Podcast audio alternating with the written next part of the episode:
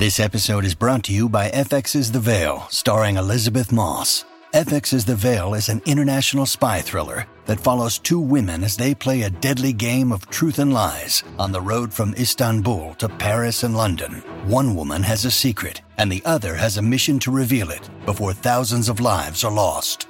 FX's The Veil, now streaming, only on Hulu. Welcome to the New Books Network. Hello, everyone, and welcome back to the New Books in East Asian Studies, a podcast channel on the New Books Network. I'm Liping Chen, one of the hosts of the channel. Today, we will be talking to Dr. Michael Berry. He's the editor of The Musha Incident, a reader on the indigenous uprising in colonial Taiwan. This book was published by Columbia University Press in 2022. This book brings together leading scholars to provide new perspectives on one of the most dramatic episodes in Taiwan's modern history and its fraught legacies. That is, the Musha incident in 1930.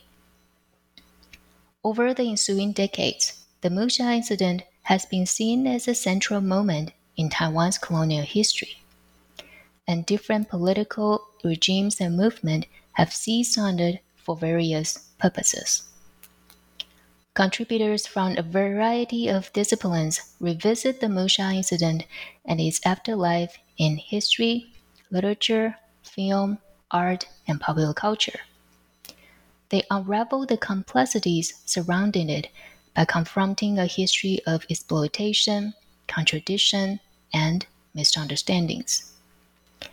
The book also features conversations with influential cultural figures in Taiwan who have attempted to tell the stories of the uprising.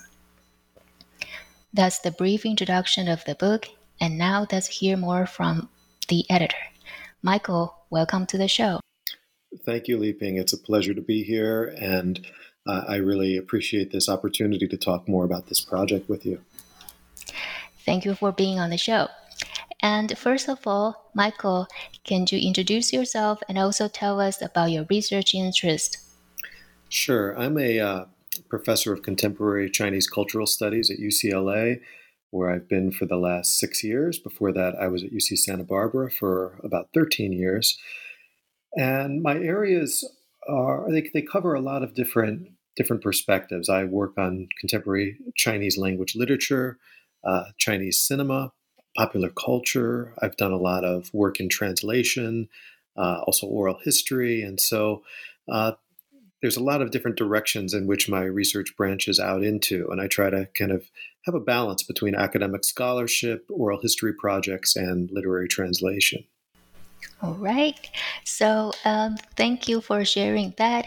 And um, so one of the book that you translated is actually about the Musha incident, and I believe we will talk more about it later. And maybe also uh, you can read a passage or two from there. But before all that, so what is Musha incident? So can you tell us a little bit about the time, location, and exactly what and why that happened. Yes. So uh, often in English, what's called the uh, Musha incident in Chinese, it's referred to as the Wushe Shijian. And it's a historical moment from the Japanese colonial period in Taiwan. And it was a major insurrection, a conflict between uh, members of the indigenous population and the Japanese colonial forces. It really came to a head on October 27th, 1930, in this small village in central Taiwan, which had traditionally been occupied by members of the uh, tribe. There was an annual track meet where uh, members of the local community, in particular, members of the Japanese ruling class, and many who traveled from other uh, local regions to attend, uh, converged uh, at, in this town. And in the middle of this, actually at the very beginning of this track meet, as the national Japanese national anthem was being played and the flag was ascending up the flagpole, there was a sudden ambush with uh, several hundred members of indigenous groups who attacked the Japanese who were present at this ceremony, and they killed uh, 134 people. 132 were Japanese, two were Han Chinese who were mistakenly killed because they were wearing Japanese clothing.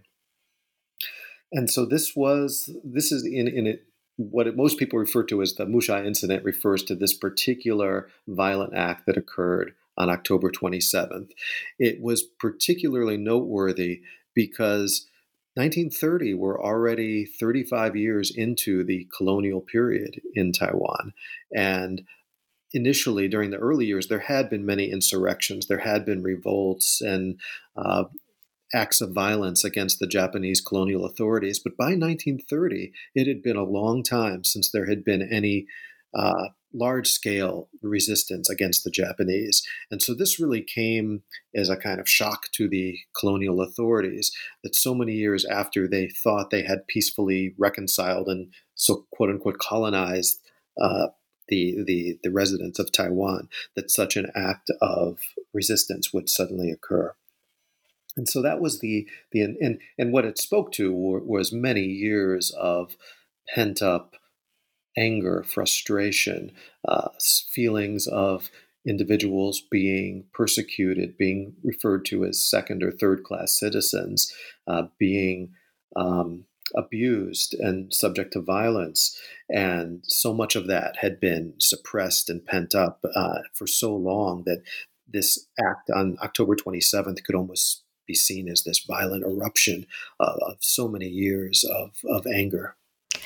So, this is very shocking, as you mentioned, to the Japanese colonial um, regime, and also, I believe, to uh, the uh, Taiwanese people as well. So, how did Japan respond to the incident and this kind of violent act of uprising? So, Japan's uh, reaction was quite swift, and it was arguably even more brutal than the initial insurrection. So they mobilized a large battalion of forces, estimates of more than 2,000 troops were sent to this region. Tanks were sent in, airplanes were utilized, spraying internationally prohibited uh, poison gas, a form of kind of mustard gas. Uh, and there was this large military operation where they tried to seek retribution against those who had perpetrated this initial uprising. Uh, they also did something um, when they realized that was, that was quite quite unusual, which was when they realized that they just didn't have the the local knowledge of the mountains, of the paths, of the um, this mountainous terrain, which was very difficult for them to navigate. They started to look for other local indigenous groups that historically had been rivals or had had tensions with the, the Seediq and other groups that perpetrated the initial uprising. And they recruited them to basically headhunt the headhunters. And I, I mentioned headhunting. That's, I don't think I mentioned that in my initial uh, summary of the incident. That this this group traditionally had been uh, a, a, tribe that practiced headhunting, and so after that those 134 individuals were, were slaughtered on October 27th. The majority of them were, their heads were decapitated. And so what they did was they started getting the quote unquote headhunters to headhunt the other headhunters. They got other tribes to go into the mountains to search for those uh, who had committed the acts on October 27th, hunt them down, and kill them. And so uh, this opened up a whole nother dimension in the aftermath of the Musha incident. And Japan uh, kind of rewarded these other tribes for their participation in in the hunting and killing of these other these other uh, members of the Seediq people. Yeah, as you mentioned, Japan utilized the different uh, dimension. One is the modern weaponry, and the other is to sort of uh, uh, contact the other indigenous community and as you said to headhunt the headhunter that started uh, the musha incident and um, before we uh, continue, and uh, I want to sort of uh, return back to earlier about the Musha incident itself. And you say that this is about this uh, decades of anger, frustration, and exploitation that the Seediq uh, communities that they uh, failed. And then, can you say a little bit about what led to that anger and frustration that eventually led to the Musha incident? So there were multiple factors here. Uh, some of them short-term factors, kind of incidents that really lit lit the flame in the immediate immediately preceding the incident, and others are much long, longer term that had been festering for for years, maybe even more than a decade before that period of time. They include such policies as encouraging local, uh, encouraging Japanese soldiers to marry uh, indigenous women. And that created a lot of strife and uh, ill feelings among among members of the Seediq people, especially when after marriage took place, sometimes these Japanese officials would abandon their uh, Seediq wives, and so there was uh, this issue that which also spoke to uh, gender issues. I think the masculinity on, of a lot of the Seediq men was under attack in, in a sense because so many of the markers of what it means to be a, a man uh, in their in their world were kind of ripped apart from them. So, uh, to give you some examples, uh, they were basically a, a hunter. They, they, the men were expected to hunt, and women were expected to knit and do fabric work. Those were kind of two of their their roles that uh, their traditional society had assigned them. And under the Japanese, uh, they were encouraged not to hunt as much and to spend more of their time on agriculture, and uh, that way tying them to the land in a way that they had not previously been been tied to. Uh, they also would confiscate firearms. They uh, and, and part of also their headhunting rituals was that after you had successfully completed a headhunt, men were it was acknowledged through a ritual of facial tattooing. Um, the headhunting was suppressed, and thus the facial tattooing was also suppressed because you know they're they're linked uh, very closely with one another, and those were markers of kind of a, a man coming of age. These were uh, coming of age rites, and all of that was taken away uh, or prohibited under the Japanese. And so, I think, in a deep psychological sense, it created an almost crisis of their traditional culture, of their traditional notions of gender roles, and all of that was supplanted by so-called civilized uh, education and actions that the Japanese were introducing. So all of this, uh, over time, was percolating. It was uh, creating a lot of tensions, and then there were just you know daily acts of insults and, and violence and uh, the exploitation of labor the decimation of their local environment and their forests, the cutting down of trees to build structures for the Japanese colonizers. Um, and so a lot, and then I think one one specific incident that occurred just before the October 27th uh, Musha incident was had to do with the leader of the rebellion. His name was Mona and Mona Ludao's son uh, was participating in a wedding ceremony, and he offered a Japanese official some wine to celebrate. And during the, the ceremony, they had also been slaughtering pigs and various animals to celebrate.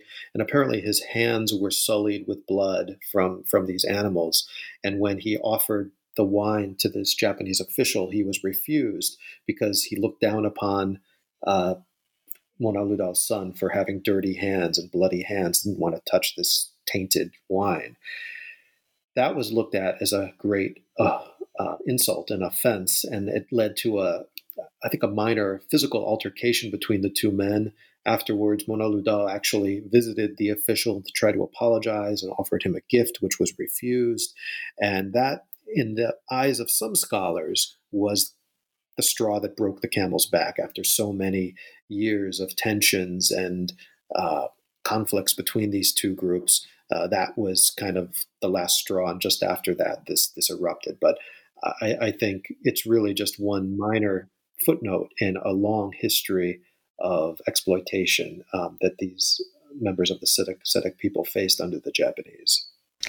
Yeah, thank you for uh, mentioning this different uh, dimension that eventually uh, led to the Musha incident, the colonial policies, and also the violent interaction, the confrontation between the indigenous community and the Japanese colonizer. And uh, so with that, so we talk about what happened, what is Musha incident, and Japan's uh, violent and arguably even more brutal response to the incident. But actually, in historical account, there is also the second Musha incident. So, what is the second Musha incident, Michael? Yeah, the second Musha incident, which depending on the political regime and the historical period, was often marginalized, forgotten, or pushed aside. Um, and so, not as many people are aware of the second Musha incident, but a few months after the initial uprising, there had many of the individuals who took place, uh, hundreds, had been killed by the Japanese. Uh, others who were not killed actually took part in a mass suicide out of desperation and feeling there was no other path. And so many of the uh, indigenous warriors who, took part uh, ended up taking their own lives. Ultimately, the survivors were forcibly exiled um, and they were put in a d- detention center. And while they were in this detention center, the Japanese basically uh, schemed with and, and recruited members of those other indigenous tribes that I mentioned earlier, such as the Toda tribe, to launch an assault on the detention center. And they slaughtered uh, several hundred additional um, Seediq men. Basically, all men were, were killed above, above a certain age and uh, extremely brutal. And uh, here, here, um, they were they were all basically concentrated in one location. They were unarmed, and it was a real slaughter. And then they decapitated them, and then local Japanese officials even uh, arranged their heads on the ground and took commemorative photos with their decapitated heads as war trophies out of pride after this second Musha incident. And I think one of the reasons people don't talk as much about the second Musha incident especially under, say, during the nationalist period, uh, is simply because uh, the different ways that it's been appropriated by history. And it's if, it, if it's just an indigenous uprising against the Japanese, that's easy for a political party to appropriate as an anti-Japanese patriotic movement. But when you factor in the second Musha incident, when other indigenous individuals are killing fellow tribe members, and it's orchestrated by the Japanese. It turn ethically and in terms of uh, the the various moral questions that that opens up and the complexity of of what's happening is much messier for a given political party to appropriate and turn into propaganda. And so I think over the years it's been uh, very much marginalized. But it's it's one of the most tragic uh, kind of footnotes of, of what happened in, in the aftermath. Hmm. And then um, you mentioned especially this kind of historical account and narrative, and during the uh, nationalist period, and how that uh, incident is being appropriate or to some degree selected different moment to construct this narrative. So this incident was back in the 1930s, and um, so how was the incident understood and appropriate by different political regimes or movement in modern and contemporary Taiwan? You know, that's a fascinating question, and it's it's probably really speaks to the core of what the book we we just uh, released really tries to get at, which is this not just the history of what happened in that moment, but the post history of how the Musha incident has been reimagined, reconstructed, and appropriated by different political regimes and different cultural workers over the years. And that is varied radically depending on the political regime who is in power at any given time. So, under the Japanese, uh, this was held up as the ultimate example to prove the savage nature of Taiwan's indigenous population, how uncultured they were, and how in need they were of being quote unquote civilized, and they needed to be educated, and and so um, that was and, and and that in turn launched a whole new set of colonial policies under the Japanese in terms of how to engage with and deal with uh, indigenous population. And so, uh, partly it's after it's around this period that you start having um, a whole new set of educational policies being introduced and rolled out uh, to indigenous people in Taiwan. And it's so successful um, that within the span of a decade, you have people from the Seediq tribe and other local tribes nearby signing up to volunteer for the Japanese Imperial Army to go to Southeast Asia during uh, the Pacific War to fight on behalf of the Japanese. And and so there's and that's something Leo Ching has written about um, in his uh, his book Becoming Japanese, and it's a fascinating transformation and process, and how the group that had been really at the forefront of resisting uh, Japanese colonial uh, aggression to becoming becoming uh, kind of servants for that for that very same same power. And so this rat so it triggers in some sense this change of policy, which leads to that radical shift. If we fast forward.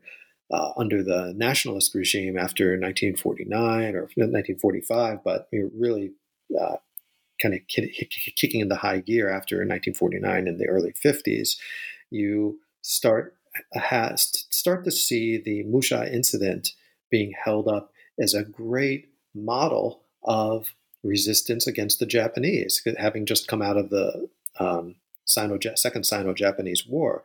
The KMT actually tries to co-opt what happened in 1930 into the long Chinese history of resistance against the Japanese. In fact, there was even a book series published in Taiwan around this time, in the 1950s or 60s, uh, that was a set about uh, Xianlie, these kind of, you know, heroic national martyrs and heroes who had, you know, done so much for the nation. And it was a book series where each monograph um, was devoted to a different uh, kind of historical figure, uh, a different historical figure associated with patriotism towards the nation. So there's a volume on Qu Yuan, there's a volume on Sun Yat-sen, and uh, various kind of May Fourth era uh, patriotic intellectuals. And in that series, there's actually a volume on Mona actually but they don't they don't all of the all of the books in the series are named for individuals but the one on Mona is actually just called the Wushe Shijian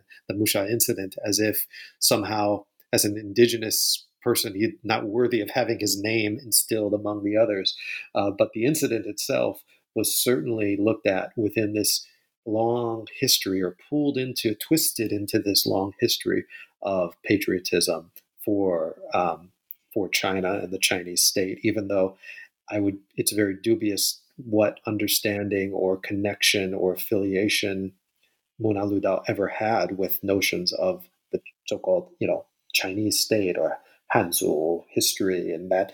Uh, uh, and so it's very interesting the way, though, it was pushed in into that lineage.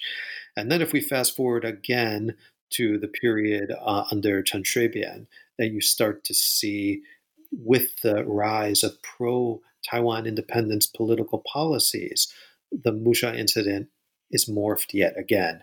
And what happens is, as you start getting more and more people in Taiwan, especially uh, people in politics, that have an invested interest in highlighting uh, how Taiwan is different from mainland China, there's this urge to find uh, and accentuate the local um, indigenous roots as a way to because this is something that they don't have in mainland China, right? This kind of indigenous uh, culture like you have of, of, the Seediq and other groups, and so you start to see a reevaluation and uh, a newfound attention to indigenous cultures, which under the nationalist regime were still largely marginalized, and uh, I think many many indigenous peoples felt they were really treated as second class citizens under the KMT and yet suddenly you have this radical shift. And if you went to uh, Taoyuan International Airport, there would be a whole exhibition about indigenous culture. There were indigenous festivals. There were also a lot of positive things like the uh, outpouring of funds and money into indigenous communities to rebuild schools and build hospitals and create infrastructure and really give them uh, tools that they really didn't have under the nationalist regime, and certainly they didn't have under the Japanese. Um, so there are good parts to this, but there's also negative parts, and I see uh, the way in which aspects of the Musha incident were kind of appropriated to serve political agendas to accentuate uh, independence minded policies is yet another way in which this history has been twisted and and and morphed into something that it had nothing to do with you know initially. Yeah, so this uh, incident, indigenous uprising in the 1930, and then as you mentioned, through the three different political regime.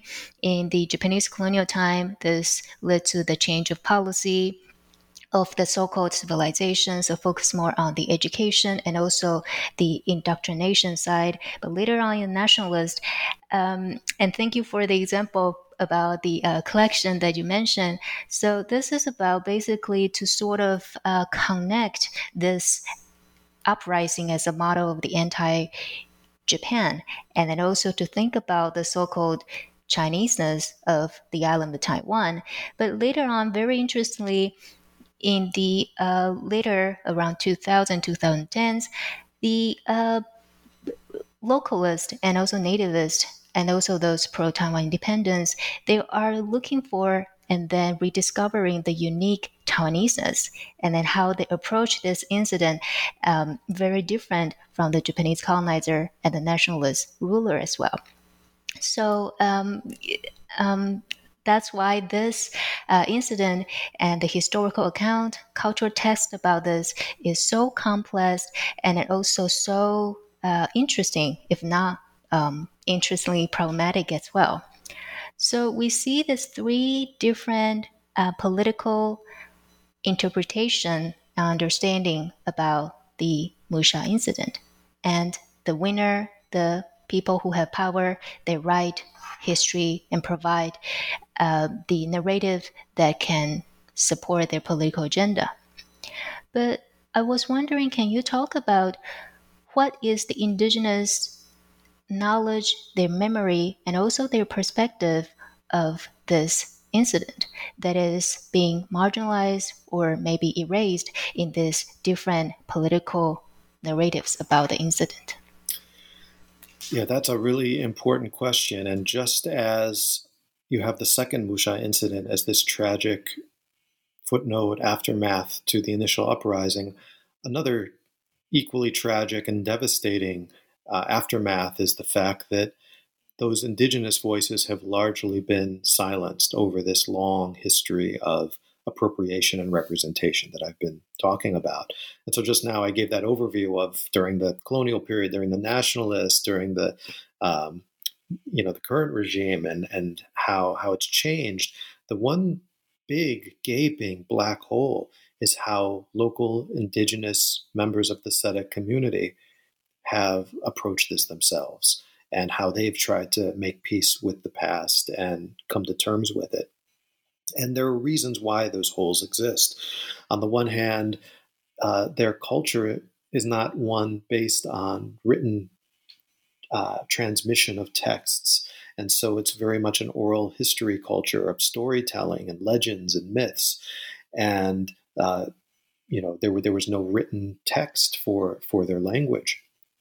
So uh, that resulted in there really not being a written record or you know people often talk about how you know history is written by the victors but it's also written by those who are able to write history and and so that that combination of one being marginalized and two not having uh, the kind of platform to tell their story meant that for so many decades uh, you were not getting that that perspective. It's really not until the 1990s and into the 2000s that you start getting a new generation of indigenous scholars, uh, people like Dakis Pawan, uh, who start to publish books about the Musha incident, who start to conduct oral history projects.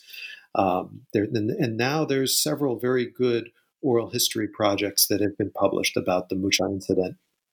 Um, by by local indigenous scholars who are members of that community. Unfortunately, because of the time you know how many years have passed we're now we just passed the 90th anniversary uh, of, of what happened that means that the majority now of people who have a real living memory of what happened are no longer with us. But thankfully, you know, starting around you know in the 80s and 90s, there there were some oral histories carried out with with people who did remember what happened. So we are starting to see those come about. Um, but if we look at especially cultural discourse, uh, that is novels and films, uh, the indigenous perspective is often uh, absent there. And, and maybe I, to, to fill this gap a little bit, I'm going to read a, a, short quote from Dakis Pawan. This is actually the epigraph of our edited volume, and I think his voice is important to accentuate. He, he attended uh, the conference that this that resulted in this book, and unfortunately, he passed away about a year ago. And as a kind of tribute to Dakis, I, I would like to maybe read a few of his words about the indigenous perspective, if that's okay. We have so few opportunities to speak out, and the fact that so many of our elders are now gone makes it even more difficult. Moreover, the elders only spoke our native tribal language, so in the past it was extremely difficult to find anyone to translate what they said. If we continue using the perspective of, quote, the Great China or the Great Taiwan to look at indigenous people, I'm afraid you will never see our real history, humanity, and culture. It really doesn't matter what methods you use to prevent the history of the Musha to present the history of the Musha incident that our ancestors experienced. It doesn't matter if it's an essay, a graphic novel, a speech, a book, or a critical study. As far as we are concerned, our wounds are already formed. They have formed a thick scab, and yet each time someone scratches at the wound, it is certain that we will sometimes still feel the pain. As far as I'm concerned, I can take the pain, but what I really hope even though I do sometimes try to resist the pain, we must let people know about the history that transpired here. And and so I think that's why it's it's really important to include voices like Dakis and other indigenous scholars when we're uh, when we're trying to think about and reflect and approach it. Also with a you know you, you need to also have a real sense of sensitivity because if you know anything about this history, you know about the way in which the representation and the academic approach to it has also been a form of injustice that's been committed through that act. And so that's something I tried to be very self conscious of as I was uh, working on this project, to be as respectful as possible uh, to those indigenous voices and really highlight uh, the, the, the challenges of approaching a project like this. Thank you for, uh, especially for reading that passage from Dakis Pawan.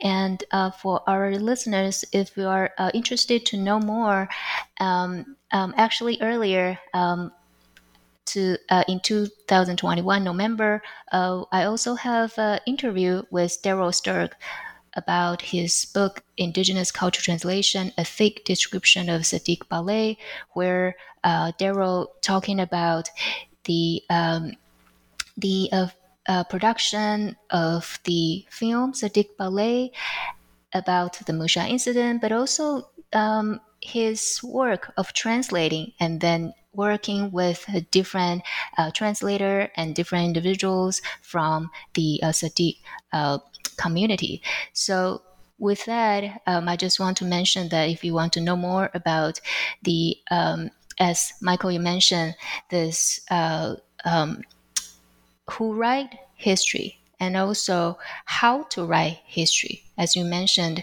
um, the Seediq uh, tradition uh, is the oral tradition, and then thinking about how to tell the story and how to write the story as well. So, um, thank you for uh, sharing that passage again. So, we talk about the incident and we talk about the different historical narrative and also political agenda to understand that incident. And um, we are interested in how you encounter the Musha incident.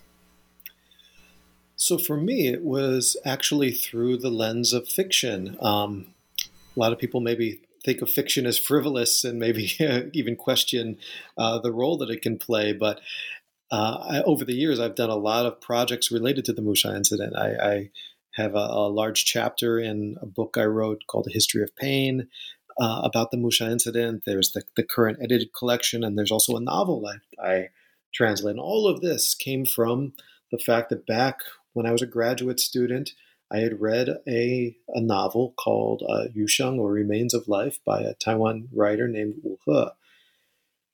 And I was just so struck and shocked and uh, moved and disturbed by what I was reading. It pulled me in and it drove me to dig deeper and to understand the historical context of this world that he was that was unfolding before my eyes as I read that novel. And I don't think I could have ever anticipated that that single novel would lead me to spend a good portion of my academic career over the years devoted to projects that are looking at and excavating kind of the hidden history of the uh, Musha incident. And so, so much of it really came from that that that first um, that reading that novel as a graduate student. Yeah, so uh, from uh, reading of the novel, and but you also visited where it was originally the Musha, um, uh, the location of the Musha incident, right? Yes, I uh, visited multiple times, and and I, you know, that I think back then I was translating uh, Wu He's novel, and there there's some translations where just having an engagement with the text is enough you don't feel like you need to go to the place. But for some reason, this was a project where I really felt it was necessary that I go to, to that place and really get a, a visual sense of what, what it felt like and who the people were and how, they talked, how they looked, how they, and, and, and, and just learn more because it was such a different kind of reality that um, was had, had been presented throughout that, that novel. So I was fortunate um, this is probably 20 years ago, the first time I went to uh, Wushe, and uh, Wu He actually accompanied me. And so we spent many days uh, both in Wushe and in Chuanzhongdao. Chuanzhongdao is the site of exile where the survivors uh, of the from the Seediq tribe who had participated in the uprising were forcibly exiled to this village uh, many miles away from from Wushe, and we uh, visited that that place as well. That's also where Wu He uh, spent his time when he was writing this this novel, and so uh, that really provided a completely different perspective on the history and the culture and the people, and I got to know uh, a lot of local individuals there, including uh, some of the characters who appear in the novel. Um, they were they were all based on actual actual people, and so I was able to meet them and and then over the years, I went back several more times on research trips and got to see the transformation of of, uh, of that village. And and the many ways very very radical changes taking place. The physical transformation houses being rebuilt new schools being built museum to uh, dedicated to the survivors and the descendants of of the incident of 1930 was built. Uh, one the in one, one time I went back and was shocked to discover at the at the entrance to the village a massive, probably 30, 40 foot tall mosaic of Mona Rudao, which had suddenly appeared uh, at the entrance of the village. And so uh, seeing that transformation was also uh, important, important to, to kind of witness.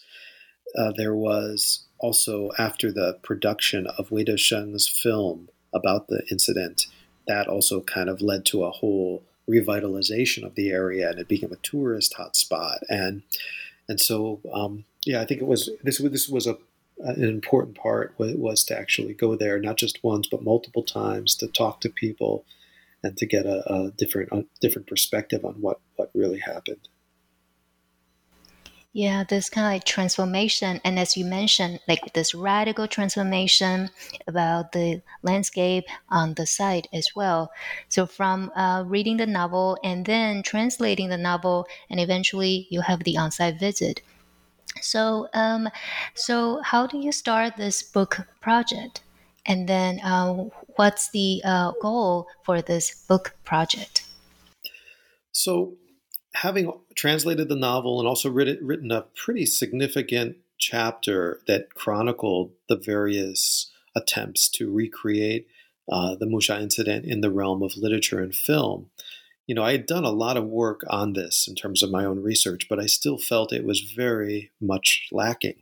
And one of the reasons was my own limitations. And that is, this is a, a complex incident that involves different cultures, different peoples, different languages. Um, you know, there's been a lot written in Japanese about it. There's been a lot in Chinese, uh, and increasingly, there's a lot of indigenous um, perspectives that are coming out. And I don't have all of the language abilities. I also don't have all of the training in, say, uh, linguistics or in social anthropology, in philosophy, in uh, indigenous studies. I mean, there's a lot of, I think, uh, specialized fields that you need to bring into the fold to really do this incident justice and to approach it from a more nuanced, complex uh, perspective that's really going to shine a light on not you can never capture all of the com- complexities but at least uh, show how many different levels there are to uh, and how many different challenges there are to really portraying this in a, in a way with that has dignity and does justice to to what happened. And so I thought the probably the best way was to assemble a team of scholars from countries around the world, some who speak Seediq language, some who um, have a background in his history and are more traditional historians. Others are cultural studies scholars, um, and um, this was this was more than probably any other project I worked on, a project that called for that kind of interdisciplinary collaborative approach. And so it started in 2017 with an international conference at UCLA on the Musha incident. I think it was the title of the conference was Musha 1930 History, Memory, and Culture, I believe. And that was that kind of sowed the seeds for the later publications which spun out of it. And it began in 2020 with a Chinese language version of the book, uh, which was titled The Musha Incident, a reader in Taiwan history and culture. And then that was followed up two years later with the English version of the project. Um, and they're they're very different. In, I mean, the, the Chinese language version of this book is about double the length of the English version, so it cre- it contains a lot more material, and um, we were just able to do that due to the you know different uh, different different I guess regulations that the various publishers had in terms of word word length and such. Yeah, and then um, definitely uh, recommend our uh, listener to check it out. The uh, Chinese version of this book, 雾社事件台湾历史和文化读本. So if you're interested in checking out the Chinese language materials or to recommend it for your Mandarin speaking friends and colleagues. So uh, as Michael mentioned, uh, it's um, um, it's um, uh, longer than the English uh, book that we're discussing right now. So there are uh, different chapters and um, interviews or so. But for the English version itself, already very rich. As you mentioned, this interdisciplinary um, perspective and scholars and approaching from different sides. So, can you tell us about the uh, the overview for the four parts of this book? Sure. Um, so, part one is historical memories of Musha, and it contains three chapters by historians, and they're kind of collectively unpacking uh, not only the history of what happened during the incident and the second Musha incident, but I think very importantly, there's a few chapters, at least two chapters there that spend a lot of time talking about Tgdaya Japanese relations and the burgeoning the tensions that were percolating and building up as we uh, approached the, what happened in 1930.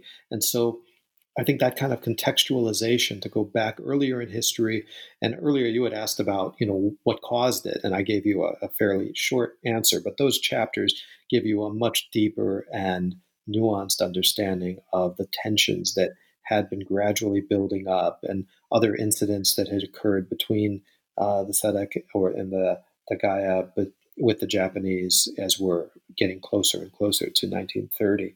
And so I think those are really important for understanding uh, the prehistory of the Musha incident. And then there's also a, a chapter by Kei Kitamura who uh, tries to approach the historiography from an indigenous perspective and looking at uh, the role of indigenous voices and tracing this history. Uh, part two uh, is entitled Literary, Mem- Literary Memories of Musha.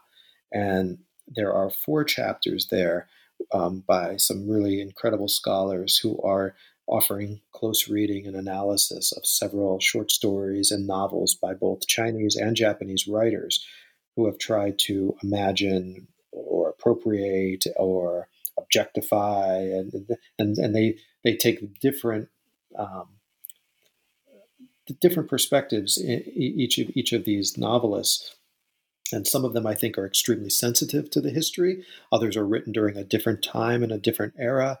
Um, and they reinforce maybe some of the longstanding stereotypes and prejudices that have been in place. But I think they're equally important for us to understand how this history has been transmitted and performed by generations of writers and readers and uh, over the years. And so that's the second section. And then part three is entitled Visual and Digital Memories of Musha. There are three chapters. And here we're kind of moving into the age of film, documentary film, and the internet, and looking at um, how the Musha incident was portrayed in the big blockbuster Seediq Bale, uh, uh, Bala, uh, which was probably the single most influential representation of the Musha incident in, in history. It became a, uh, one of the most profitable films in Taiwan box office history. Um, it was distributed widely to countries around the world. And we have a chapter actually by an indigenous scholar who takes a somewhat critical perspective on the film. Uh, we also have a chapter by Daryl Sterk, who you mentioned earlier, who does a comparative reading of Remains of Life, the novel, with uh, a documentary film with actually the same title, also Yusheng in, in Chinese. And then finally, there is a chapter by Qiu Guifen, a uh, senior scholar in Taiwan, who looks at how the Musha incident has been reimagined in the age of not only the internet, but wiki writing, and how various digital platforms have curated the memory of the Musha incident.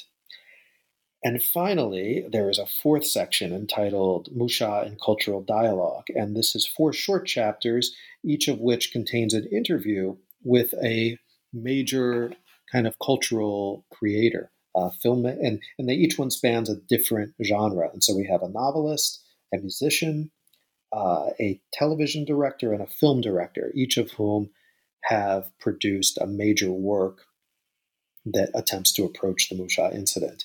And so among them are is Wu He, the author of Remains of Life, uh, Wei Desheng, the director of uh, Seediq Bale, the, the big budget film, and even uh, Freddie Lim, who is a politician in Taiwan, but he's also known as the leader of Taiwan's kind of leading uh, heavy metal band, Chthonic. And they actually released a concept album about a decade ago, also called uh, Kabbalah. And it's basically a, a full length heavy metal album that uh, retells the story of the Musha incident. And so we have an interview with Freddie Lim as well. All right. Thank you for this overview and also the highlight of the session and also the uh, chapters as well. And then uh, definitely I recommend everybody to check out uh, Freddie Lim's uh, heavy metal music. And um, even if you might not necessarily be a fan of the uh, heavy metal, but I guess it would be interesting to see how um, from music and also from melody to sort of uh, sing about this part of history and also the Musha incident as well. Yeah, and actually, one, you know, one thing that's really interesting about Freddie Lim's mm-hmm. uh, portrayal and Chthonics' portrayal is that the the incident has often, as we talked about, it's been twisted into very fit in the different political lines, but in indigenous culture, it's often there, there's a rich history of storytelling, of mythology in uh, the Seediq culture. And Chthonics rendering actually tries to put it into that kind of a context. And so there's a heavy, in, in, uh, heavy influence of myth, of storytelling, uh, oral history. They even use some lyrics in the Seediq language. And so, of course, it's still a, yet another form of appropriation. Uh, Freddie is, after all, a politician. Um, but it, it's quite interesting in the the lengths that they went to try to bring in elements of uh, traditional ascetic myth and culture into into their rendering of it.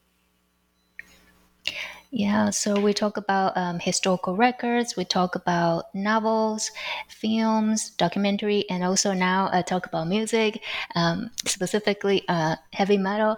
And so now um, I would like to um, sort of uh, focus and feature one of the novel that Michael yourself read earlier when you're in graduate study and later on uh, have uh, translated as well. So this book is Remains of Life. This was written by Wu He and translated by Michael. This was published by Columbia University Press in 2017.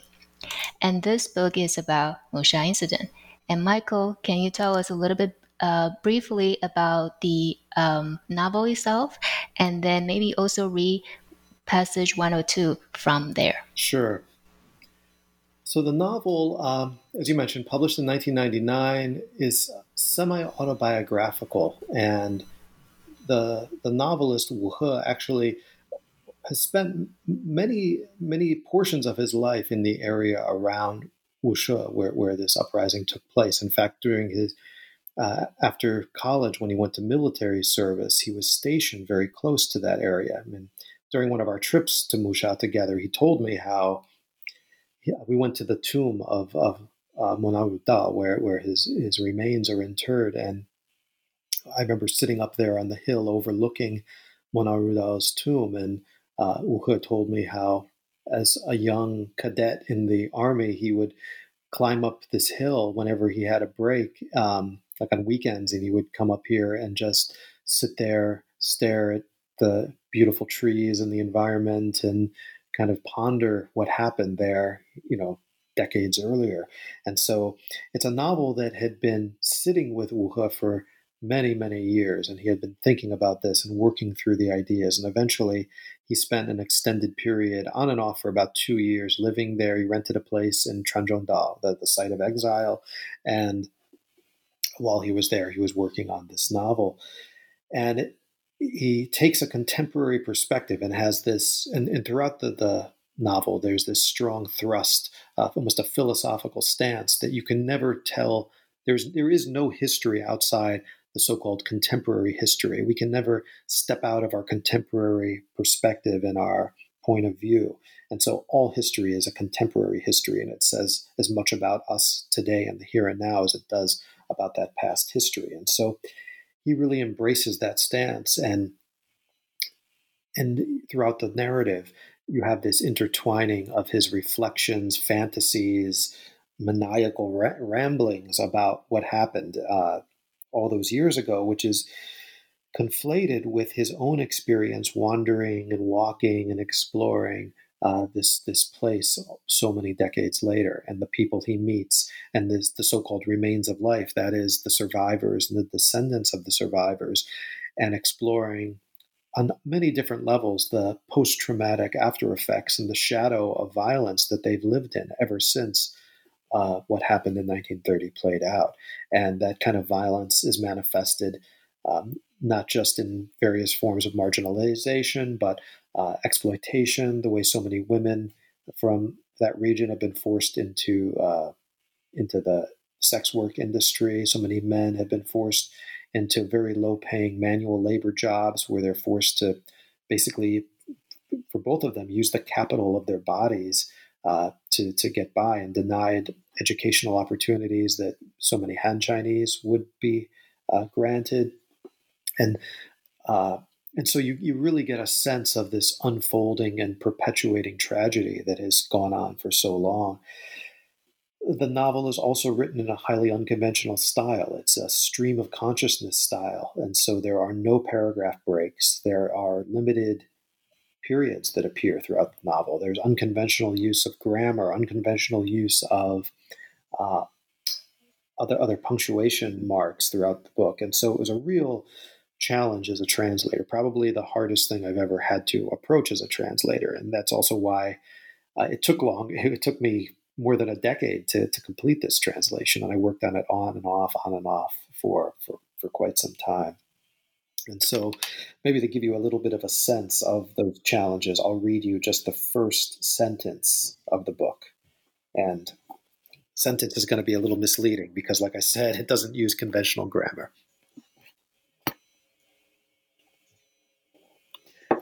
Remains of life. The first time I read about the Musha incident was probably back when I was still a teenager. The White Terror had passed, giving rise to the simple and gray 60s.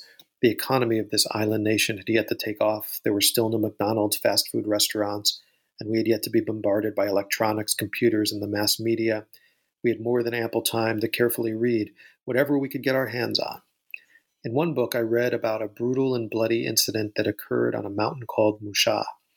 At the time, traces of the trepidation and shock that marked my hot blooded teenage years still clung to me up until I read a book on the history of social and political movements among Taiwan's ethnic minorities. Only then did I realize that it happened more than a decade after everyone down in the plains had given up any form of armed resistance against their colonizers. The decision to stop resisting must have been the outcome of comprehensive deliberation wherein they were, in the end, left with no other choice. But didn't this information make it to the Aborigines living in the mountains? I was forced into the Army to carry out my term of obligatory military service when I was 28 and had yet to get through all the Confucian classics required for college. For the time, I clearly felt that on the land there existed such a thing as a nation, an entity in which a system of authority and power is embodied in and transformed into a system of violence that invisibly controls the heart and resources of this island nation. I look back on the artistic days of my youth as nothing more than a kind of mildly insane romanticism. I was discharged from the military in 1981. At the time, I came to the painful realization that I had been castrated by the Army. I decided not to immediately jump into the flames of anti nationalist political activities. Instead, I moved to, moved to a small town on the margins of this island country where I lived in quiet seclusion.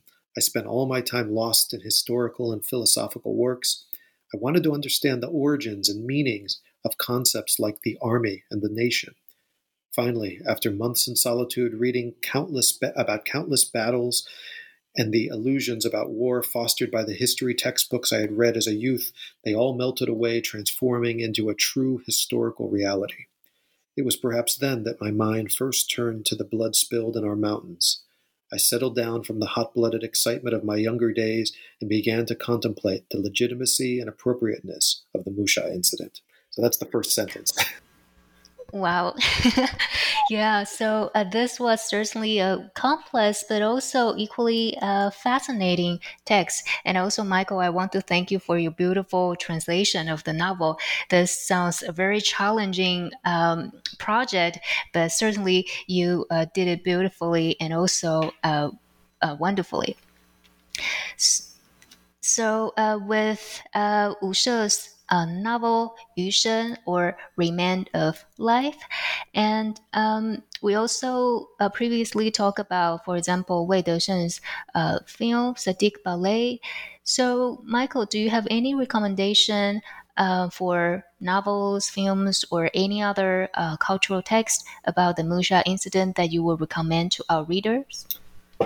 I think if you're dealing with English language materials, uh, Remains of Life. Um, I hate to self promote, but I will in this case. Uh, it's it's it's a novel that, uh, in some ways, I feel it never really got its just due. It's it's really an incredibly powerful uh, and singular work. It's unlike anything I've ever translated, and uh, it's a haunting, disturbing, uh, tragic. It's it's I, I just. Um, not too long ago, my, my son, who's now 11 years old, asked me of all the books I've worked on, which one am I most proud of? And for some reason, almost without hesitation, I said Remains of Life. It's it's always been had a really special place in my heart, and so um, I, I will mention that. Uh, Wei Desheng's film is, of course, probably the single most um, influential work in terms of uh, mainstream cinema. So definitely, that's important to see. Um, Tang Xiangzhu has a, a, documentary film that I mentioned earlier, also called Remains of Life, uh, Yusheng in Chinese, uh, which is, I think, definitely worth viewing if you can find it and get your hands on it. If you're a Chinese reader, uh, Qiu Ruolong has a graphic novel, which has been extremely influential. It's actually when you uh, talk about to cultural workers who have written poems and written novels and um, approach this, you know, from television, from all different perspectives, and you ask them, what was, how did you learn about the Musha incident? Many of them will say, the first thing I saw was Qiu Ruolong's graphic novel. And so I think that's a, that's an important work to understanding this history of representation. And, and I look forward in the future to hopefully there being more uh, works by members of the Seediq community who are um, talking about their own history and their own culture and and and having more more work that highlight that that perspective I think is really essential as we move forward. Yeah, so uh, Michael, with this uh, book published this year, so uh, what's your next project or what are you working on right now? You know, I'm always sometimes I feel like I'm more a juggler than anything else because I juggle different projects. Uh, if you look at my work in general, they usually fall into three categories, which are literary translations, oral history projects, and original scholarship. And so I've had, over the course of the pandemic, a couple works in each of those categories that I've been working on. Uh, in terms of literary translation, uh, there are two novels by Fang Fang that I have completed over the course of the pandemic, which uh, hopefully will find a publisher for soon. One is called A Soft Burial, the other is called a, The Running Flame. Um, there's a sci fi trilogy by a mainland Chinese writer named Han Song uh, called the Hospital Trilogy. And volume one is complete, and that's coming out soon. And I'm currently actually translating volume two. Um, in terms of oral history projects, um, over the years, I, have I've done a series of book length dialogues with various filmmakers. And actually, that's kind of the tip of the iceberg because for over 20 years, I've been working on this oral history project of doing interviews, dialogues with various Chinese writers, filmmakers, artists. And I recently signed a multi book agreement with uh, Wei in Taiwan, who are doing a series of books that are bringing out all of these unpublished interviews. And so the first two volumes are out, and there's a few more that are coming. And so that's really exciting and gratifying to see that uh, these voices from so many artists and writers uh, that we've been documenting are, are, kind of seeing the light of day after all this time. And then finally, I have a project, uh, an academic monograph, which chronicles the disinformation campaign surrounding Fang Fang's Wuhan Diary, which is uh, hopefully coming out sometime in the next year or so. Sounds very busy. And uh, but um, they all sounds a great project and especially you mentioned they are different dimension different trajectories. And uh, we looking forward to reading more from you your literary translation uh, your interviews and also your um, academic uh, monograph as well. And also in both languages uh, in english and also chinese as well Thank you. Thank you. It's been a pleasure to speak with you today. Yeah, so uh, Michael, thank you again for being on the show. I really enjoyed it. And uh, again, looking forward to uh, reading more from you. And uh, I also want to thank our listener today for listening to the end. And I hope everybody is staying safe and taking good care. We will see you next time. Goodbye. Bye bye. Thank you.